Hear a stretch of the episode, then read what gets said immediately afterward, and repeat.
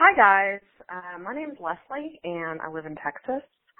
Um, I just listened to the open letter episode and I am a straight white lady, almost 50 years old, and I just wanted to say thank you.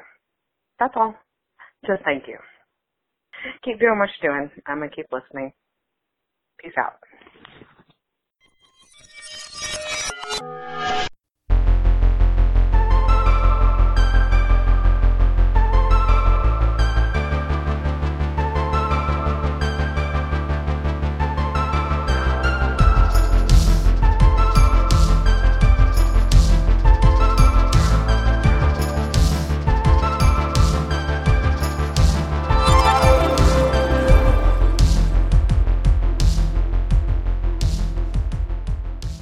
Hi, this is Cody Daigle Orians. This is Neil Degalorian. and oh my God, it's a new episode of Bearded Fruit. hi, welcome to our podcast. We uh, we do we do a podcast. Hi, Yeah, everybody. It's been a while since we've actually sat down and done this Yay. together. Hooray for a four day weekend. Yeah, yeah. Um, but no, we, we took a we took a break because like there's been a lot happening in our life um in the last few months, and We bought a car. yeah, we bought a car because I have a cool new job that's uh, very uh, stressful and busy. But but uh, we're we're gonna get back to the podcast because we think it's important, and uh, there's lots of things for us to talk about. Yay. So first, we want to um, say thank you to Leslie from Texas, who you heard at the very beginning of the episode. Uh, thanks for calling in and leaving us some kind words, and uh, we we wanted to say thank you, Leslie from Texas, for listening to us. Thank you. Yeah, you know, bearded fruit is really nothing but an exercise in vanity without everybody who listens to the podcast. I mean, if you weren't listening, then we would just be very arrogantly talking to ourselves. Which is pretty much what we did at the beginning. I mean, pretty much, but but now more more people listen to us, and Yay. we would be nothing without all of you who listen. So so to Leslie from Texas and all the other folks out there, all of our straight listeners, our queer listeners, our cis listeners, trans listeners, listeners of all races, all sizes, everybody, anybody, we really love you, and we're very glad that you're listening and that you're still listening to us, even though we keep taking breaks Yay. because we do. We've taken a lot of breaks. I don't know what you're talking about. Uh, but we're gonna try not to. We're gonna be back to serious work because we have some cool things It's very serious. in the pipeline uh, coming up. So we're gonna start by talking about a really cool thing that we did um, a couple, I guess, a week ago, right? I guess it was not very long ago. yeah, it was last Saturday, last Friday. Last Friday Saturday. night, we saw the national tour of Fun Home. Last Friday night. Fun home. That is not a song in Fun Home. No. that was or that was cut in the workshop. I don't know. Um, no, we got to, we were able we were able to see the national tour of Fun Home, uh, which is a musical by Lisa Kron and Jeanine Tesori. It's a Tony-winning musical based on the graphic novel Fun Home by the amazing illustrator, cartoonist, uh, MacArthur genius. MacArthur genius Alison Bechdel, uh, who a lot of people know because of the Bechdel test, but she's really. Um, known for uh, Dykes to Watch Out for, a comic strip series that she did, and then Fun Home, which is a, an autobiographical graphic novel about uh, her growing up and her dad, who is gay yes, maybe. committed suicide, but she was also gay and became a, A lesbian cartoonist. cartoonist. Yeah. Um. So we originally saw Fun Home on Broadway. Uh, when it was at the Circle in the Square. With the OBC, might I add? yes, we did. Yeah, the original Broadway cast, and um, I don't know. I don't think that we talked about it at the time, but I was a sobbing mess at the end of the show in New York. Yeah, you were. I cried sitting in my chair. I cried all the way through the curtain call. I cried on the street outside. I probably was still crying in the train on the way home On the Metro North. uh, because Fun Home was an incre- that was an incredibly powerful experience watching the show for the first time in that space with that incredible cast, and um, so of course whenever it's on tour we were like we have to see it. So, um, so for you seeing the show, what was it like for you seeing the show a second time? Me or the audience? Yeah, for you, for you, For me. yeah, for you seeing the show a second time. What was it like? Um, well, being a not theater person, the whole time I was thinking, wow, this sure is different. Because I've never really seen a show more than once with a different cast and a different production. Like that's not that's not my theater experience. Um, and I know that's that's just kind of how theater works. Different people do do the same play differently. Um, so the whole time I was just kind of like, well, that's different. Well, that's different. Well, that's different. Um, and that was a little distracting. Um, but I think that's my own ish and not anything against the touring production. Um, I will say some something that hit me really hard when I was when we first saw it. Um, it was also around the same time that I first listened to uh, Transgender Dysphoria Blues by Against Me, and um, it was it was two moments of experiencing queer art in such a way where I was just like, wow, this is very specific and not really relevant to my life and how I experience the world, and yet I relate so much to it. Um, and that really influenced how I see art and how I see art making. Um, and, and the notion of you can be so specific to yourself that it becomes universal. Um, and I feel like there's some power to that, and there's some some beauty to that, and I feel like that's a very queer thing to do is to make something so specific and to eliminate the notion of privacy or um, editing in terms of es- expressing yourself. Um, that feels like a very queer thing to do. So that's what I took away from my first time, and I, I felt that the second time. I felt, I felt, I, I was reminded of those feelings, and looking at the things I've been making lately.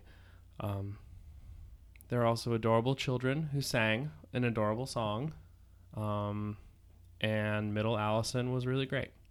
Yeah, I I agree. I, I think the the first time that I saw the show, it was kind of all just emotion for me because it was one, it was like just a beautifully produced show and everything about it was kind of perfect but also like the little the little queer boy in me just was like holy shit there's this incredibly queer story and these unapologetically queer characters and it's it's telling exactly what i re- what i know grappling with my own queer identity was like and they're singing about it and it's on broadway and people are paying lots of money to see this and this is amazing.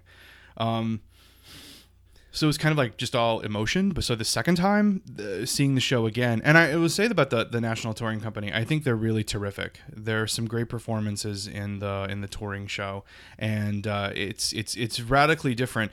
If, uh, if for anybody who did not get a chance to see the show in New York, um, the show in New York was in the round, so the audience is literally encircling the stage space, and it's a very intimate and very close. And on tour, they're playing really big houses, and it's proscenium, which means the audience is just like out there in the house, and um, it's it's a very visually different experience seeing the show, and um, but it's it's wonderful. It's a great production, and and and really upholds all the power I think of the work. Um, so like one of the things that I was thinking about when I was watching the show a second time is um, how, as a queer story, Fun Home is like really, really significant and important in terms of queer pieces of, of like narrative art. You know, like here's the show where, um, where like queer identity is the story and not just the catalyst for some story so like in this show, Allison's queerness, it doesn't it doesn't like set some plot in emotion. You know, you know, it's not like she comes out and then she gets beaten up and you have to deal with that, or her family she comes out and her family disowns her and she has to deal with that, or you know, we it's not like she comes out and now has to fight some social injustice and that's not like none of that. It's not some narrative bullet point. It is it's literally it is the story. Queer identity is the story, and I think that's kind of re- it was really revolutionary. Mm-hmm. That's all I have to say to that. And uh, so, like another thing that I thought was really incredibly important about Fun Home uh, is uh, is like changing my major. That's a major. That's a major song. I don't think I didn't appreciate it in this way in um in, on Broadway, but I did in this like in the so we live in Hartford and the big touring house is the Bushnell and it's this like cavernously large, old fashioned kind of Broadway house. It's big and it's beautiful and it's the kind of thing that you know like that's that's where Broadway shows go, and so here's the song. It's Middle Allison and she's just had sex with um with Joan the girl that she's into. And she sings this song that's about it's a woman wanting to have lots of really great sex with another woman. And the song that comes out of that is like a big Broadway ballad. I mean, it's like fucking some enchanted evening from from South Pacific. It's like other references I don't get. Know, like so here here's the song. It's this incredibly big, unabashedly romantic ballad, and it's about lesbian sex. It's about wanting to have lots of sex with Joan. That's what she wants to do again and again and again and have lots of sex because she kind of loves her and and is like feeling and I that that's amazing. In other in other musicals like it, like uh, La Cage aux Folles, which was really revolutionary in the 80s because it depicted a queer couple. They didn't even kiss in the original production. They just like held hands and hugged. And that was the, and they didn't like married forever. That was the extent of the kind of physicalness that they were allowed to show on a Broadway stage in the 80s. And even a show like Falsettos, which um, is a William Finn musical that is, is about uh, a man who leaves his wife to, be, to become partners with another man and moves into the AIDS epidemic.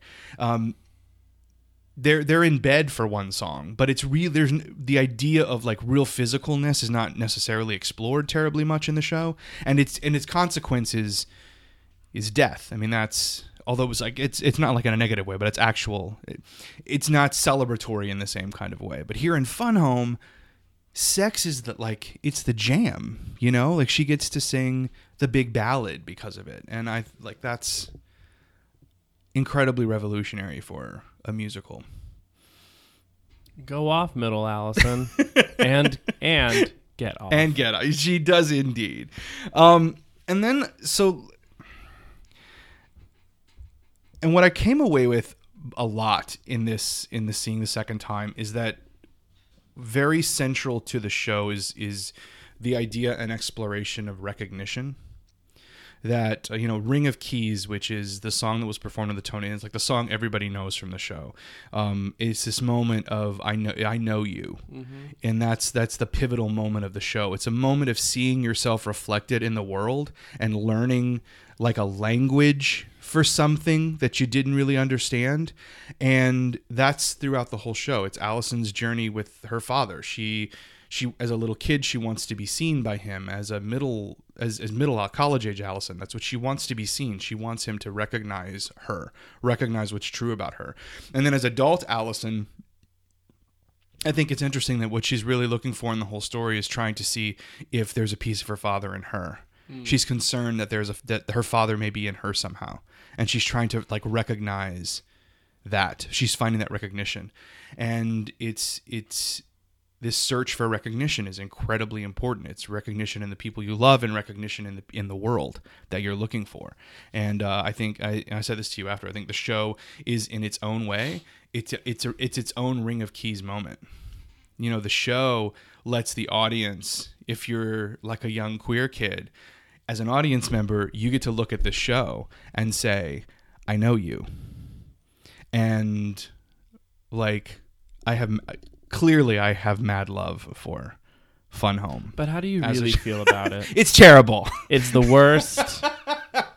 it's worse than Starmites. Um, it's worse than Hamilton. Hey, I don't know. I haven't seen Hamilton yet. Yeah. Um, hey, but you, but my Starmites reference. If anybody laughed at the Starmites reference, you need to email us at beardedfruitpodcast.com because we need to be friends. If you know Starmites. Um, cool. Yeah. Thanks for sharing. Because it's a super cheesy music. We're the Starmites, the mighty Starmites. Um. So all that aside, so thanks. So fun. If you get an opportunity to see Fun Home as it roams around the country, do not pass up your opportunity. Even if you hate musicals, if you're go see this show because and also go see it if a local company produces yeah, it because there's yeah. a chance that it might be better because it might be more intimate like go see this show and and i hope fun home tours the country for a long time continuing to spread this incredibly universal queer story to places all over this country can somebody who has a home actually produce a a version of fun home in their home and then it's in their living room and then Okay, bye. so, um, off of this, off talking about Fun Home and the notion of like recognition and Ring of Keys, I wanted to thought it'd be cool if we could talk a bit about representation and why it's so important. Because you know, watching Fun Home both times, what I was really struck by is how important it was for me as an audience member to see queer people doing stuff. to see queer people. Yeah, like and and how and how how starved I am sometimes for really good representations of queer people in things. You know, when I see something that has a really well told queer story, I am all the fuck about it. I am I'm I'm in. And it's because positive representation in the world is something that I really like I really crave as a queer person. And um it's clearly something that's important to the creators of Fun Home as well. So, um, Jeanine Tesori and Lisa Kron won the Tony for Best Score, and um, I want to play a little piece of the, her acceptance speech, uh, where she talks a little bit about uh, the importance of representation in the creation of Fun Home. So this is this is uh, Jeanine Tesori and her Tony acceptance speech. And um, I didn't realize that a career in music was available to women until 1981. I saw the magnificent Linda Twine conduct A Lady and Her Music, Lena Horne. And that was my Ring of Keys moment, which, by the way, is not a song of love, it's a song of identification, because for girls, you have to see it to be it. And I'm so proud to be standing here with Lisa Kron. We stand on the shoulders of other women who've come before us Mary Rodgers, Tania León, Linda Twine. Thank you to my family. So that again, that was Jeanine Tesori and her Tony acceptance speech, and the idea of um, you have to see it to be it, uh, being incredibly important. That without without seeing some version of yourself in the world, it's very difficult to um, to imagine your place in it. Yeah. Am I supposed to build upon that? I'm Yes. sorry. Oh, it's like how people say that they thought they were the only gay person in the world, but then they realized that they weren't. That's all I got. I think she said it pretty well herself, so I don't really alright. feel the need to say anything. I'm I'm just trying not to monopolize the conversation. I'm Monopolize just- all you I'm want. trying not to monopolize the conversation because you're good with the jokes and I'm not. So I'm you know trying to give you some space. Um, and this is something. That, so this is something you brought up to us uh, over over an unshared Oreo bar at at uh, Barnes and Noble. I'm still salty about it. I know, that. I know. We went out for a lovely dinner, and They uh, don't need to know. And I wouldn't. I refuse to share my dessert at Barnes and Noble. After saying, "Do you want to share a thing?" After saying, "Hey, do you want to share a thing?" and I said yes, and he gets the Oreo bar, and then I'm like, "Are you actually going to share that?" And But he you- says, "No." It was small. It was too small to share. Then why did you offer in the first place? I don't know. You're the worst. Maybe. Anyway, So we were discussing uh, something that that uh, we've seen uh, on the blogs and such recently. Um, there is uh, there's a Tumblr user whose name is Insnaping the Sense, who has kind of started this this I don't know if I want to call it a movement necessarily, but he has what do you like? What we call this? Like a fan theory or um, I think maybe fan theory, maybe like a, a headcanon. I think Okay. headcanon is a good. Great. This head headcanon about Harry Potter and the character of Snape. He's created this head headcanon that suggests that Snape is trans. And specifically, she's a transgender woman. Right. That Snape is a transgender woman. Um, and like it it's kind of interesting. So some of the things that this this headcanon theory suggests uh, points in that direction uh, is that um, the Snape's Patronus, which which is a doe, is the same as Lily's. Which you think, but that's and it's but it's not because he had a romantic interest in her, but because he wanted to be a woman like her. That's that. Um, there are also uh, they point to a flashback in the Deathly Hallows where a young Snape is wearing his mother's clothes. Yep. There uh, also say that uh, there's is a scene in The Prisoner of Azkaban where Neville Longbottom's Boggart is Snape, and then Lupin casts a spell to transform it so that Snape is wearing traditionally female clothing. That Yeah. sort of points toward. And there's also um, a moment in Half Blood Prince when Hermione suggests that whoever the Half Blood Prince is is a girl because the handwriting looks more feminine than masculine. Um, and I think that's interesting as well. Yeah. The notion that um, the, the, the, the user, um, I forget his name. Ensnaping the sense. Yeah, yeah. He uh, in reading the article, he mentions that um, it's it's this idea of expressing your gender however you can and however whatever safety you can um, and that handwriting is one of those ways. It's, a, it's something that's very intimate especially writing in your own book. It's Yeah. something that's very intimate that only you will see um, i think that's really interesting Yeah. And so in Snaping the this Tumblr user is a 26 year old trans man who lives in Spain. And uh, this is something that he said about this this theory, this headcanon that Snape is trans. He says, quote, I can't fathom Snape not being trans. The contextual clues all point to it. Snape is a character who inhabits a fluid, ambiguous position for most of the narrative, always between two worlds, and often quite literally lurking in the shadows of a room outside looking in. Snape reads as someone in the closet, and tragically so. End quote. Yeah, and there's when I, when I first saw the article, um, I almost didn't click on it because I thought, wow, this is going to be really gross. Um, but then reading about how it's it's it's a transgender person who's actually like talking about it, but also there's an entire um, a, a whole bunch of the the group who really kind of focus on this. Um, are also trans and identify as trans um, or non-binary. Um, there's something that I feel like that speaks to something that, that that that speaks to them seeing something in this character that we don't because we're cis. And there's something really interesting about that. This notion of of like not only is it um, I know you, but it's somebody else doesn't know you, and that we can't know them. Oh, Yeah. Yeah, and uh, it's this idea has really captured the imagination of a lot of the non-binary and trans community, or especially particularly who are Harry Potter fans. So much so that there is actually Trans Snape Week that was created by this Tumblr user, and he says it's a it's a week for the community to celebrate Snape and whatever his gender identity may be. Here's another quote from In Snaping the Sense, uh, the trans Tumblr user.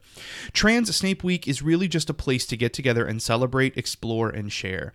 It spawned all sorts of fan fiction, fan art, literary analysis. We see ourselves reflected in such a complex, interesting, and polarizing figure, which we don't usually get to do as transgender fans. End quote. Um, and so like I saw this article in my news feed after you said it like you know you, as soon as you because I'm a trendsetter. yeah, you are. And then I, I saw I saw it in a couple places, and and when I read it, I was like, wow, yeah, this is you know, I really appreciate this. I appreciate that that people are taking incredibly popular works of of of art and finding a way to see themselves in it, even if there's not there's nothing explicitly written for you. That that like seeking representation that's powerful and and valuable, and um, but in the sharing in the seeing it, what I kind of saw from some responses to it were the kind of like grumbly, ugh, why's everything got to be, Why why's everything got to be trans? Why can't things just be blah? Why you gotta, why, why is this necessary? That kind of response, um, that really sort of negative uh, response, and I, I, I'm, I was frustrated by it. Yeah. There's also um, something I find really interesting. Well, not interesting, I guess. Um, J.K. Rowling herself has kind of created this um, this uh, practice where she will insert diversity after the fact. Um, we saw that with Dumbledore when she made Dumbledore come out, um, as if um, as if it was supposed to be some great queer representation, but like no, you the books were written, and we never got to hear Dumbledore himself say it, and we never got to see that, and we probably never will. Like we will never actually see that in literature or film. And there was also like a moment where she tweeted out the name of a Hufflepuff who was Jewish upon being asked on Twitter. And granted, that was just some some guy just asking, and she was just like, "Yeah, yeah, here's a response." But like, it, it, it still kind of creates this thing where it's like, um, after the fact, she can say things. So I actually, I kind of hope J.K. Rowling doesn't comment on it ever. Yeah. I kind of hope that she just lets it be. Um, I hope she never confirms nor denies. Um, maybe acknowledge it and be like, "Hey, that's great," um, but not say something about it one way or another. Because I think I think it's really important to let people believe what they want to believe, um, and let people interpret and see things the way they want to interpret and see things. And I, I completely understand the frustration that like gay fans had when they're like, oh, so he's gay, but you're not going to mention that at all in what seven seven there's seven books Seven seven, books, yes. books, you're Eight in films. seven books you're not going to mention that he's gay like And you'll conveniently at Right. a con. he's not once watching RuPaul's Drag Race he's not once the- listening to Yentl This was the I- '90s, so Yentl, yes. But I mean, RuPaul, like, like maybe, maybe supermodel of the world, he could have on repeat in The Office. maybe. But and I, I i get that frustration totally that you you know this it would yes it would be wonderful if she had actually included those characters in this world if uh, she's saying that they are there. But I, but I think it's also commendable in some small way for a creator to say yeah sure yeah that yeah you can you can read it that way or i'd like you to read it that way. You know i didn't do the work when i sat down and wrote the thing but i'm not going to take away from you the ability to read it that way. I'm not going to be the person who says no there are no jews here. No there are no gays in this world. Like i'm not going to be that creator. I'm going to be like yeah sure they're there. Of course they're there. They would of course they'd be there. No, wizarding blood doesn't run in Jewish veins.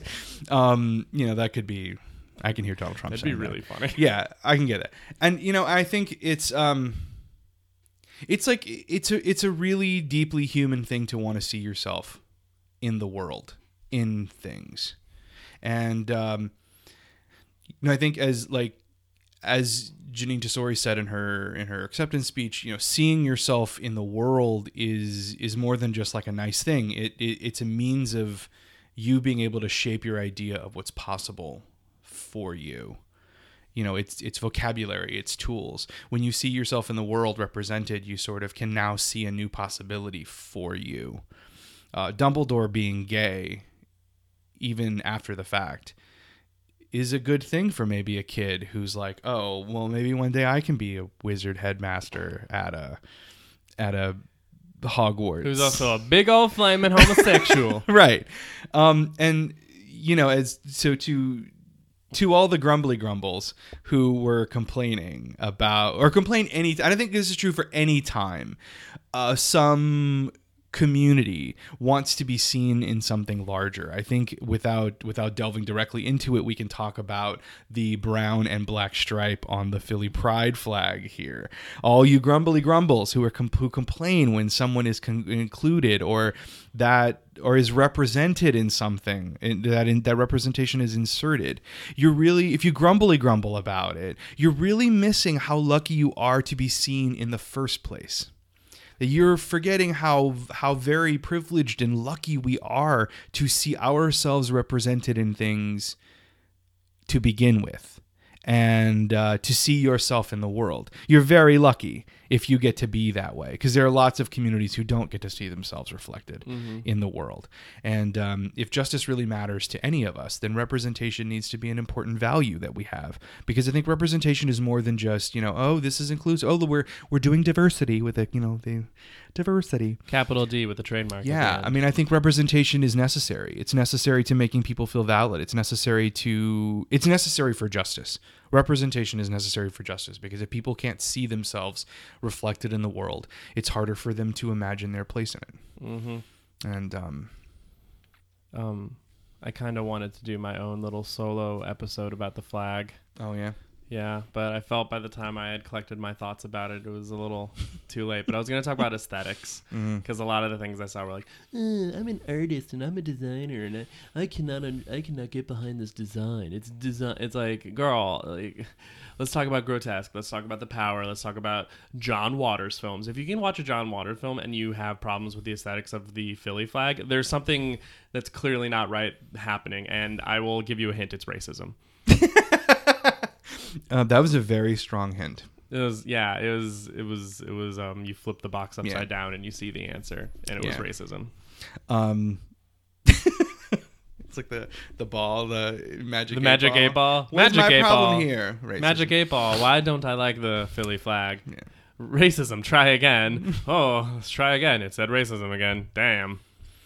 So, um, The well, answer's that's always racism. The I mean, not always. Most Sometimes it's misogyny. sometimes it's class. Some, sometimes it's other thing, colonialism. sometimes it's intersectional oppression. Yeah.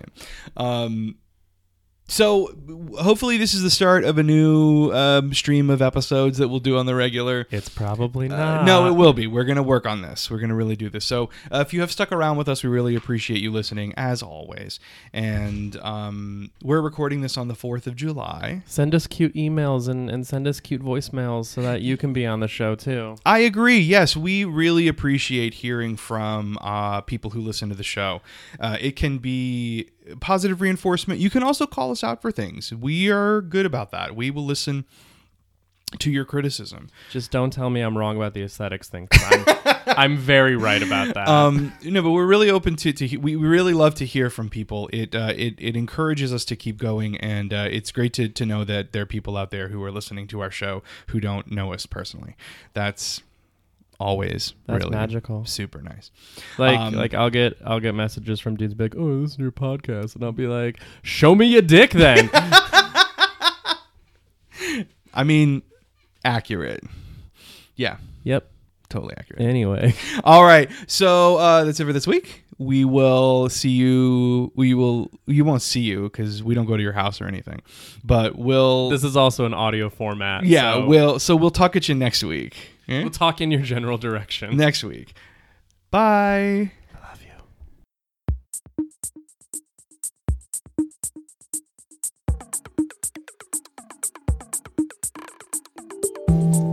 You've been listening to Bearded Fruit Politics and Culture Through an Intersectional Queer Lens. Now, if you enjoyed this week's episode, head over to our website, beardedfruit.com, to get more info about this week's show and to check out some of our other web features, like our weekly Ask a Dad advice column or our Fruit Stands section, which gives you ways to bring the bearded fruit conversation into your community. You can also connect with us on Facebook at Bearded Fruit and on Twitter at Bearded Fruit Pod. And if you have some feedback on this week's episode, or questions to ask us, or just want to share an idea for an upcoming episode, give us a call at 860 785 0633. And don't forget to subscribe to the podcast on iTunes or find us on SoundCloud. And as always, thanks for listening.